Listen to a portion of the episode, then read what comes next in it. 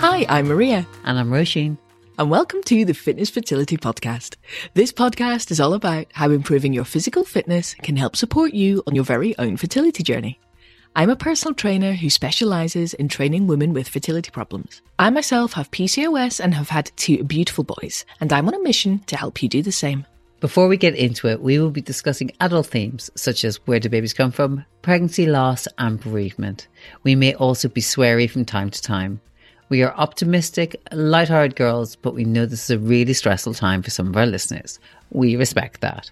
In this week's show, we are discussing how to eat and train around your menstrual cycle, and we are very excited to talk about this. This is really a cornerstone of what you do and how you want women to think about training as kind of a holistic process. When you initially explained it to me, I thought it was such a novel concept. And I honestly was so surprised that I hadn't heard about it before. It makes total sense. At different points in your cycle, you feel differently, don't you? You have more energy at certain points, you feel more sluggish at other points. So, therefore, what way you move counts. Yeah. But not only that, your eating with those energy levels is hugely important. It should not be a shock to us as women. Oh, it would make sense to train with your hormones, not against them, which is essentially what happens when you completely ignore your menstrual cycle. And this can make a massive difference to everything. It's not just to your training, though. This is what's really exciting. It's to your eating, like you've just said, but it's to your mood, it's to how you feel. Yeah. It's so weird we haven't been trained to think of our bodies in that way because from the age of early teens, mm-hmm. I was 12, everyone has their number when they started. This pattern of mm. hormones ascending and descending controls a lot of our levers. Yeah. You have said before that women are different. Women aren't just little men. When you're looking at a diet plan, for example, it doesn't seem to take into account that we do have hormonal shifts. In the main, it's just like do this three times a week, regardless of the week we all know how hard it is at certain times to get the motivation to get off the couch or not to eat the chocolate. And and we scold ourselves as a result of that. But i think by the end of this hopefully we, we can take that scolding out of it because we are not weak-willed. We are just working against our own bodies and not succeeding. Yes. Imagine if you were constantly working against the tide. You're never going to get anywhere. And this is what happens when you train in a way that isn't appropriate for the stage of the cycle that you're at. This is what is amazing. If our cycle controls who we are, which basically it, does without trying to get too deep in it, we need to go with it in training, food, everything. What's amazing is you have now got really high level professional athletes talking about the effect of their menstrual cycle on their um, ability to perform. So you've got people like Dina Asher Smith, incredible GB Olympian. She's spoken out about the need for more research to look at the impact of periods on athletic performance. You've had high profile cases like Mary Cain, who's a US athlete, she was training with the Nike Oregon project and basically she was getting pressurized to lose weight so much that she stopped getting her period for 3 years. And it used to be that it was considered normal for women to not get their period and that was considered to be a sign of good training. And it was, oh yeah, yeah, no, you just you just don't get your period. That's what happens when you train well. Oh yeah, that's completely normal. So much so that Shalane Flanagan, who's an elite marathon runner, in 2017, she actually put a tweet out saying she'd never missed a menstrual cycle. Now, that doesn't sound like a big deal. The point she was making was, I've never missed a menstrual cycle, so I'm healthy, is what she was saying. And five months after she put that tweet out, she won the New York City Marathon. Her point was, you can be an incredible athlete, you don't need to train so much that you lose your cycle. You've also got Jessica Ennis Hill, you've got Maisie Hill, who wrote the book Period Power. It's really important that people are speaking up about this because it's massive. Isn't it amazing that they've taken the female form in the scenario, I suppose, a high level sport, and said, well, how can we make it as close to the male body as we can? Yes. It is concerning when women stop getting their menstrual cycle. Mm. It's a sign that things aren't going right. And Absolutely. The fact that, that that particular industry was driving towards that is just it's just a sign that you know there has to be more education around this oh, because oh, absolutely if we don't have periods we don't have our normal hormonal function. If you don't have mm-hmm. your normal hormonal function, you're not probably getting the testosterone you need to build the muscles to move faster. Mm-hmm. You're not getting the estrogen that is helping with your bone strength. You're mm-hmm. not getting that beautiful progesterone that helps you sleep. So mm-hmm. they're kind of working counter to the female form. Yeah. And we know this now. About five years ago, this was not talked about. You've hit the nail on the head. It's the knowing about it. It's the funding of the research into it so we can learn more about it. It's then the dispelling of the information. And then it's the people actually acting on the information and taking it seriously. And because it's women's health, it doesn't tend to get prioritized. But the good news is there are now people speaking out about training across your cycle. I love this because it's using your cycle as like this superpower if you can get everything in sync with your cycle, you are optimizing yourself as a human being. It's this incredible thing. If you can match everything up, then you are performing to the best of your ability rather than swimming against yourself. And it's just this incredible thing. It must just start with tracking. Yeah. If you're not tracking by now, then you need to start tracking. you need to start tracking. I would also like to kind of put in brackets here. We know not all our listeners have cycles because of things like PCOS, um, endometriosis can play havoc. We do appreciate that.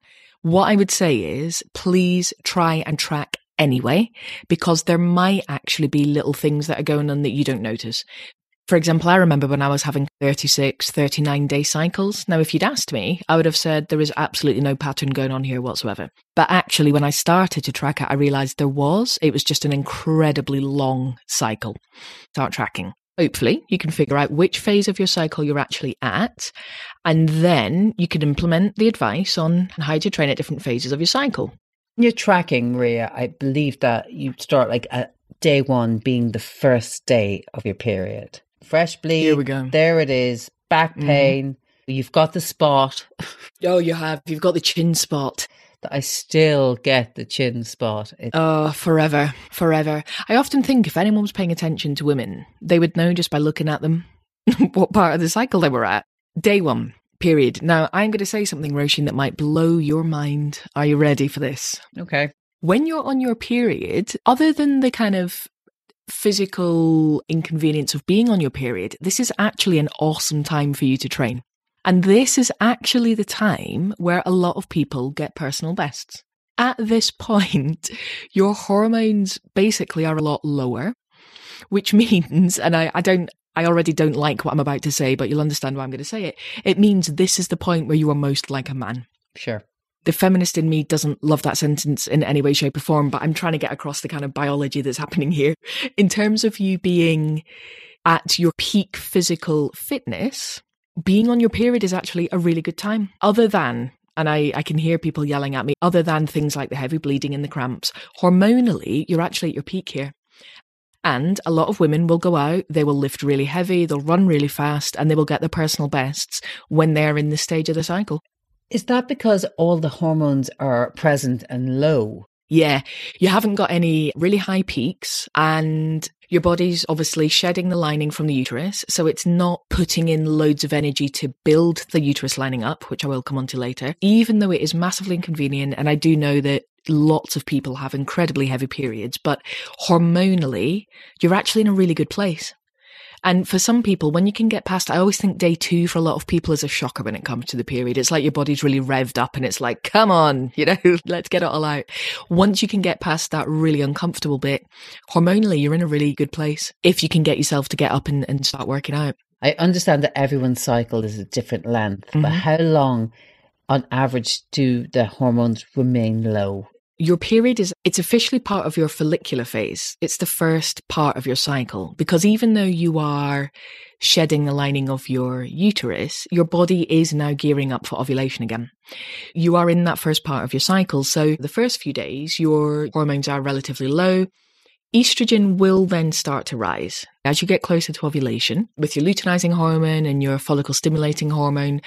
In this follicular phase, this is the kind of cheery, happy, full of energy bit of your cycle. So the first couple of weeks, really. But as you get closer to ovulation, your hormones are beginning to peak again because we want that lovely egg to be released from your follicle. This is why the actual period bit, so the five to seven days or however long your period is for, like I'm saying, other than the actual bleeding bit, hormonally, a lot of people are actually feeling really good right now if you can try and separate the two, which can be hard. During that, we'll say day one to day seven, when mm-hmm. you have a certain amount of flow still going, what kind of food would you recommend and what kind of training would you recommend? Yeah.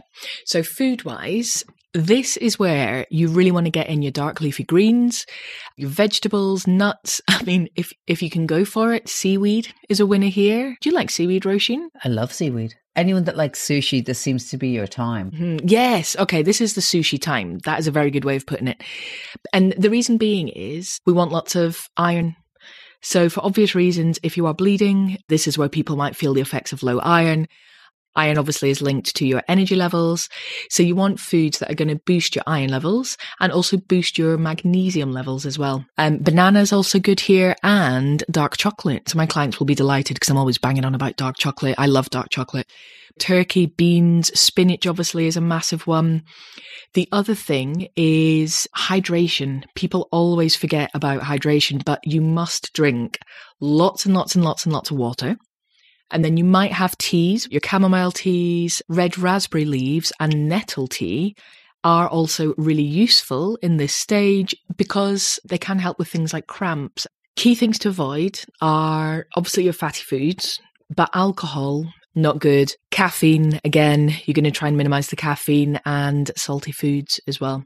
So, yeah, lots of lovely vegetables, leafy greens, lovely dark chocolate, um, avocado is another good one as well, and lots and lots of water. And what kind of exercise would you go for? A lot of people would instantly assume that you shouldn't be doing any exercise when you're on your period, but other than the physical, practical aspects of it, you can really go to town here. So, this is a really good time where you might actually be feeling really strong, which means you can work out heavier. So, you can be lifting the heavier weights.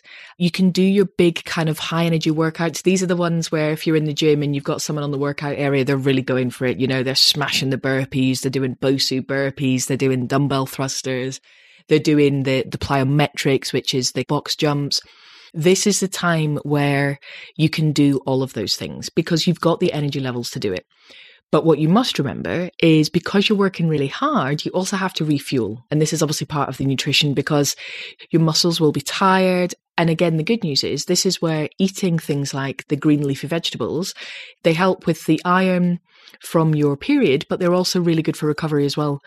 The foods that you're eating are like the medicine for your body for both the period, but also the big heavy workouts that you're doing as well.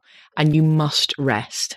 We've spoken before about how a good workout program will factor in rest days because they help physically with muscle growth, but you don't want to get injured because you're doing these big, heavy workouts and your body's working hard. So you've got to build the rest days in.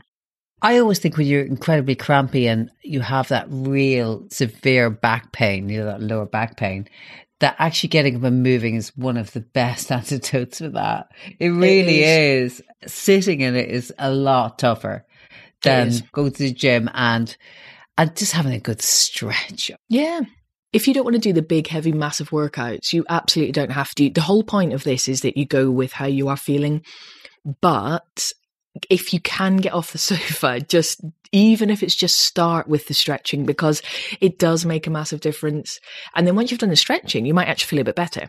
And then you might venture towards a dumbbell. You will get there, but just try, try and get your body moving because it does actually help. Sorry to interrupt, but I know that you would really like a baby. So I want to let you know about my training plans, all of which are designed around supporting you on your trying to conceive journey. I understand that so many of you are fed up with trying to lower your BMI alone. You feel confused and overwhelmed with the information around fitness for fertility and you really just want a baby. My training plans are designed to support you at whatever stage of your journey you're at. I can help you manage your BMI. I can support you with meal plans to help you with your nutrition, and I'm always around for advice and support. Head over to fitnessfertility.com forward slash training for fertility to find out more, or book in for a free consultation at fitnessfertility.com forward slash free consultation to discuss your very own personal fertility needs. And now back to the show. So we've gone through our first couple of weeks as we start moving towards ovulation. I'm assuming estrogen is going to start rising. Mm-hmm. It's all about getting that egg ready. So, what should you be doing at this part of your cycle? I love the foods at this part of the cycle. Like you said, estrogen is peaking, and there are particular foods that you can eat to kind of nourish you and support your ovulation. We're going to focus on anti inflammatory foods. So you've got things like blueberries, which I adore, blackberries, vegetables, almonds, avocado, uh, potatoes are really good here. They will help give you lots of energy as well. Things that are rich in vitamin D and folic acid are also really good during this phase. And when it comes to nice healthy fats, try and stick to your monounsaturated and your polyunsaturated fats. Obviously, we're trying to have a nice healthy plate of food. We're getting in all the key groups. But also, if you can, aim for foods that have a low GI, which is a low glycemic index. How can you tell if a food has a low glycemic index? So the glycemic index is it's a really interesting rating system and it's for foods that contain carbohydrates. And what the glycemic index shows is how quickly each food affects your blood glucose level when it's eaten on its own. That might sound like a little bit of a weird way of phrasing it, but when you eat a plate of food or when you pair foods up with each other, that can make a difference. So that's just something to be aware of. But your high GI foods um, are things like sugar, your white bread, your potatoes, your white rice. So your white foods tend to be high GI foods. Your low GI foods tend to be brown pasta, brown bread, those types of foods. So they're, they're kind of opposite end of each other. The way I always think about it is that the lower GI foods, the ones that you're encouraging during ovulation, mm-hmm. are the mm-hmm. ones that have like more fiber in them. It takes yeah. longer for them to break down and therefore release all of their energies. A lot of people are using glucose monitors now they're a small patch that you can put on your arm and it came out of the diabetic community because obviously they have to monitor their blood sugar constantly. And there's loads of interesting stuff online about people that are literally eating an almond and then checking their sugars, you know, 15 minutes later, and then eating a handful of almond flour, for example, or crushed almonds and seeing if there's differences. And there is. There oh, is wow. differences because if you take the almond example, if you take an almond that has its brown skin on it, it's really chewy. Sorry, it's really dense, and it's you're chewing it and you're trying to break it down. And Your body can only do so much with it, and they can only break it down so far. It's fibrous, and therefore it doesn't spike your blood sugar because your body can't actually extract that much sugar from it. Ah, very interesting. But if you have powdered almond, well, all of the fibers being smashed out of it, and therefore your body can access mm. that sugar mm. really quickly. So th- there's really interesting work being done on, on glycemic index as a result of people having glucose monitors. Another great example of it would be eating an orange or drinking a, a glass of orange mm. juice, and you know mm-hmm. where you're going to spike. I know where we're going with this one. Exactly. And interestingly, when I was pregnant with uh, Luca, my now two year old, in the middle of COVID, I would like to point out, they suspected I had gestational diabetes which was very interesting and quite the shock, I'm not going to lie. So I ended up having to do a lot of blood sugar monitoring with the finger prick test. By one point on the scale, they thought I had gestational diabetes. And I, I'm still raging about this, as you can tell. But it was very interesting, eating foods, checking my blood sugar. And it, it did help me to eat more mindfully as well. You know, if I was hungry, what I was snacking on, that type of thing. So just having that data it gets a little bit addictive actually. Well, you can get down a deep dark YouTube tunnel with glycemic index and, and, and glucose monitors. Around the time of ovulation, you want those nutritious foods. How should we be working out? You should be feeling pretty awesome right now. Your estrogen has elevated. And I have had clients in the past who actually around ovulation didn't feel that good. But in theory, you should be feeling pretty awesome right now. So again, this would be a part where you can lift heavy, you can be working out intensely in the gym. And again, really going with how good you are in theory feeling at this point. I think for some people, their hormones kind of peak so much that they end up just feeling quite rubbish and then they have to lay off the exercise a little bit. But in theory, this is you feeling awesome. So again, you can really go for it in the gym. During one day every month, the ovulation day, I used to feel horrendous.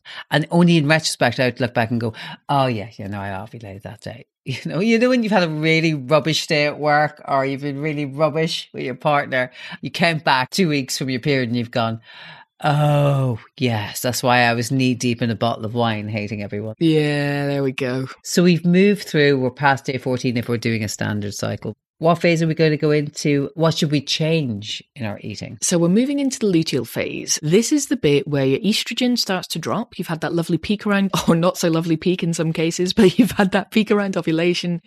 Your estrogen now starts to drop, and this is where your progesterone starts to increase. And the idea is your body's preparing for pregnancy. It's building up the lining of the uterus. So hopefully you can get a nice fertilized egg that gets nice and comfy. This is a really important time to nourish your body as well as you can. So we're looking at lovely things like brown rice, oily fish are really, really good here. Pulses are really good here. Again, magnesium rich foods, things that might help fight fatigue are really useful here. Dark chocolate's back. We love that. Pumpkin seeds are back. Your body's really working hard to prepare for a pregnancy. It's building up the lining of the womb. This is quite a labor intensive stage. And you really just want to nourish your body as nicely as you can. Your body also tends to use more fat for energy protein is broken down at a higher rate at this stage as well. So you need to make sure that you're eating the fats, you're eating the proteins, and your body's working hard. So work with your body. Don't do any extreme fast. Nourish your body here and help it. I don't know if you get this, Maria, but I would, would get this. Towards the end of my luteal phase, just before I started getting my period, I would have one day that I would eat everything I could see in order to create progesterone, your body needs glucose. So this is why mm-hmm. during this part of your cycle, you are more prone to fall off your diet. Okay. Yeah. You're mm not falling off your diet. This is a classic reason why we have to give ourselves some wiggle room mm-hmm. because you want to produce progesterone for all the lovely reasons that we've talked about before, for building up the lining of the uterus to make sure there's somewhere for that egg to go. But it's also for your sleep, for your mood, for your mm. balance, for your energy, anxiety. Mm-hmm. If you don't mm-hmm. have enough progesterone, your anxiety starts going through the roof, mm-hmm. your cortisol goes through the roof.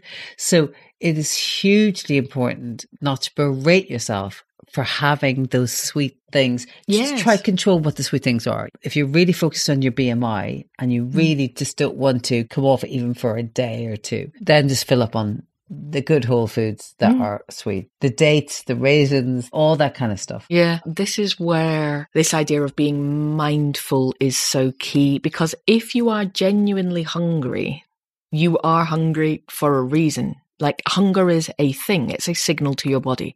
There is a difference between you being genuinely hungry to you just wanting to eat a bar of chocolate. They are different things. We all have the urges, but it's that tuning into your body. This is why the tracking is so important because you now know that because you track your cycle. And so you can say, oh, yeah, yeah, yeah, it's that part. I know it's coming. If you know it's coming, make sure you've got dates in, make sure you've got the blueberries in because we understand BMI is really important if you track, you can be prepared. You know it's coming. It's going to come every four weeks. So it helps you be organized. We've been kind of consistently throughout this month working quite hard. How are we training now for the luteal phase? This is where you are going to slow things down. It's probably going to happen quite naturally because your body is working hard here. So, quite often, your energy levels will be a bit lower. And it's things like, let's say you can deadlift 50 kg normally. And normally that's quite comfortable. In this phase, that 50 kg might feel more like 55. It's just that because your body's working really hard already, things tend to feel harder even when you're lifting the same. The run might just feel harder, even though you've done the route a hundred times. Don't feel guilty. It's like being in battery saver mode. You're already working really hard. You're just trying to get through the next kind of week or so. You can still train, you can still work out. Try to avoid irritating. It sounds like a funny thing to say, but try to avoid irritating the uterus too much. Try to avoid any twisting in ab workouts if you are trying to conceive. This is the end phase of your cycle, but for most people, they will recognize this as the two week wait. So you've got so much going on in this two weeks, both with your hormones, but also just with the psychology of trying to conceive it can just be a really difficult time. Go lighter on the weights, go less hard on the runs, really enjoy the stretching to try and lower the cortisol because for a lot of people, they will be feeling quite stressed. Yeah, and definitely take your rest days. And actually, if you've done all the hard bits, you, you're absolutely entitled to chill out a little bit. You've got you've got a lot on your plate. Yeah, yes, yeah, you do. No athlete trains 10 out of 10, 9 out of 10 every day because you'll just get injured and you'll burn out and you won't be able to walk the next day. Go with your cycle. Like you've just said, rest days are incredibly important. Allow your body to recover. Hopefully, you're then pregnant and then you can move on to pregnancy workouts. But just go with your body and track, not just track your cycle, but track your mood, track if you felt particularly hungry, if you felt particularly sore, particularly moody. just like I said with the mm. ovulation thing, it just, mm. I only would ever realize it in retrospect. I don't know how many yeah. times it had to happen to me for me to realize it in retrospect, but oh yeah, that, yeah, oh, that was it. Yeah. Every time. Every time. It's like you've been doing this for 30 years. I mean, how? How has it taken me 30 years and I still don't know this every time? Just record it. Just record your mood. Record how you feel. And it's a shock. It's a surprise. It was how? like a plot twist, Maria. Every, every time. time. hey, we've got a lot. We've got a lot to think about as women. You know, there's a lot going on. I know, but I think I was as guilty as anybody else by writing off the impact of the hormones. Mm-hmm. Because at the end of the day, you really feel like, no, but I'm in charge, you know, I'm in charge of this ship. Oh, you're not. No. In reality, it's just the hormones going, we're spiking. Therefore, we need a little bit of this or we need a little bit of that. We're going to force your hand into that fridge. yeah, it's going in and the chocolate's coming out to go back to what we were talking about at the very beginning, it's because we've been told that they were hysterical. Women were told that they are overly emotional. We still get told that all the time. So it's no wonder that we don't want to say, yeah, I'm feeling really emotional today because my estrogen has peaked or because my progesterone has peaked. So yeah, I am feeling really emotional today and that's okay. We're never going to say that because we've been taught not to say it. There's a lot to this. Yeah, and when we know better, we do better. Is there any resources that, that you have that can help people sort of visualize what we're talking about? I've actually put together a guide to working out and eating around your cycle. I partly did it for me because I want to be able to track it and I want to be able to use it. Then I realized it would be really useful for everybody. So if you pop over to my website and click on free things, there's lots of free things on there, but one of them is free guide to working out eating around your cycle. And it just summarizes everything we've been talking about today. We'll put a link to the website in the show notes, so just click down below. The other thing that's really worth considering here is make sure you sign up with a PT who actually understands women's fertility and someone that can help you plan across the cycle. There will be some PTs who are more than happy to talk about this. There will be some PTs that won't go anywhere near this. For any PT that you are working with understands that what you want to achieve is different and that your menstrual cycle is key to your yes. success. Yep. Menstrual cycle should be in the middle. You should start with that and then you work around that and use it to your advantage. We're not putting up with this. We're using this as a superpower and we are using it to get the best possible results. So, talk about getting the best possible results and getting the best possible advice. We are working with the Fertility Show Live. So the fertility show is returning to London's Olympia on the 20th and the 21st of May this year. And it's a one of a kind event. It brings together top fertility experts. You've got clinics, you've got doctors all under one roof. And it's your opportunity to come and meet with specialists in the area of fertility. You can ask all your questions in a really safe and discreet environment and really get support on your trying to conceive journey and we're going to be there as well. So you get to meet us in person and we get to meet you in person. I am so excited. One of my clients has already bought tickets actually, and it will be the first time that I have met her in real life. It's a really important event for lots of our listeners, but it will also be nice to meet people face to face. And I am looking forward to that. Absolutely. And in preparation for the fertility show, we will be interviewing some of the exhibitors and some of the fertility ambassadors in the coming weeks. And next week, we will be starting with Tia Brown. She is a fellow infertility warrior. She is a fertility show ambassador, and she has been through her own very tough, but also very interesting fertility journey. So make sure you tune in next Friday to hear Tia's story. Thank you so much for listening to this week's show. Remember to subscribe to get a shiny new episode each week. And please rate, comment, and really importantly, share with your friends, especially our trying to conceive sisters. You never know who's struggling and they may need that little bit of extra help. This may come as a surprise, but we are not doctors. We strongly recommend you consult your doctor before beginning any exercise or nutrition program. Get everything checked out first. Your safety is our priority. This has been a Worth a Listen production.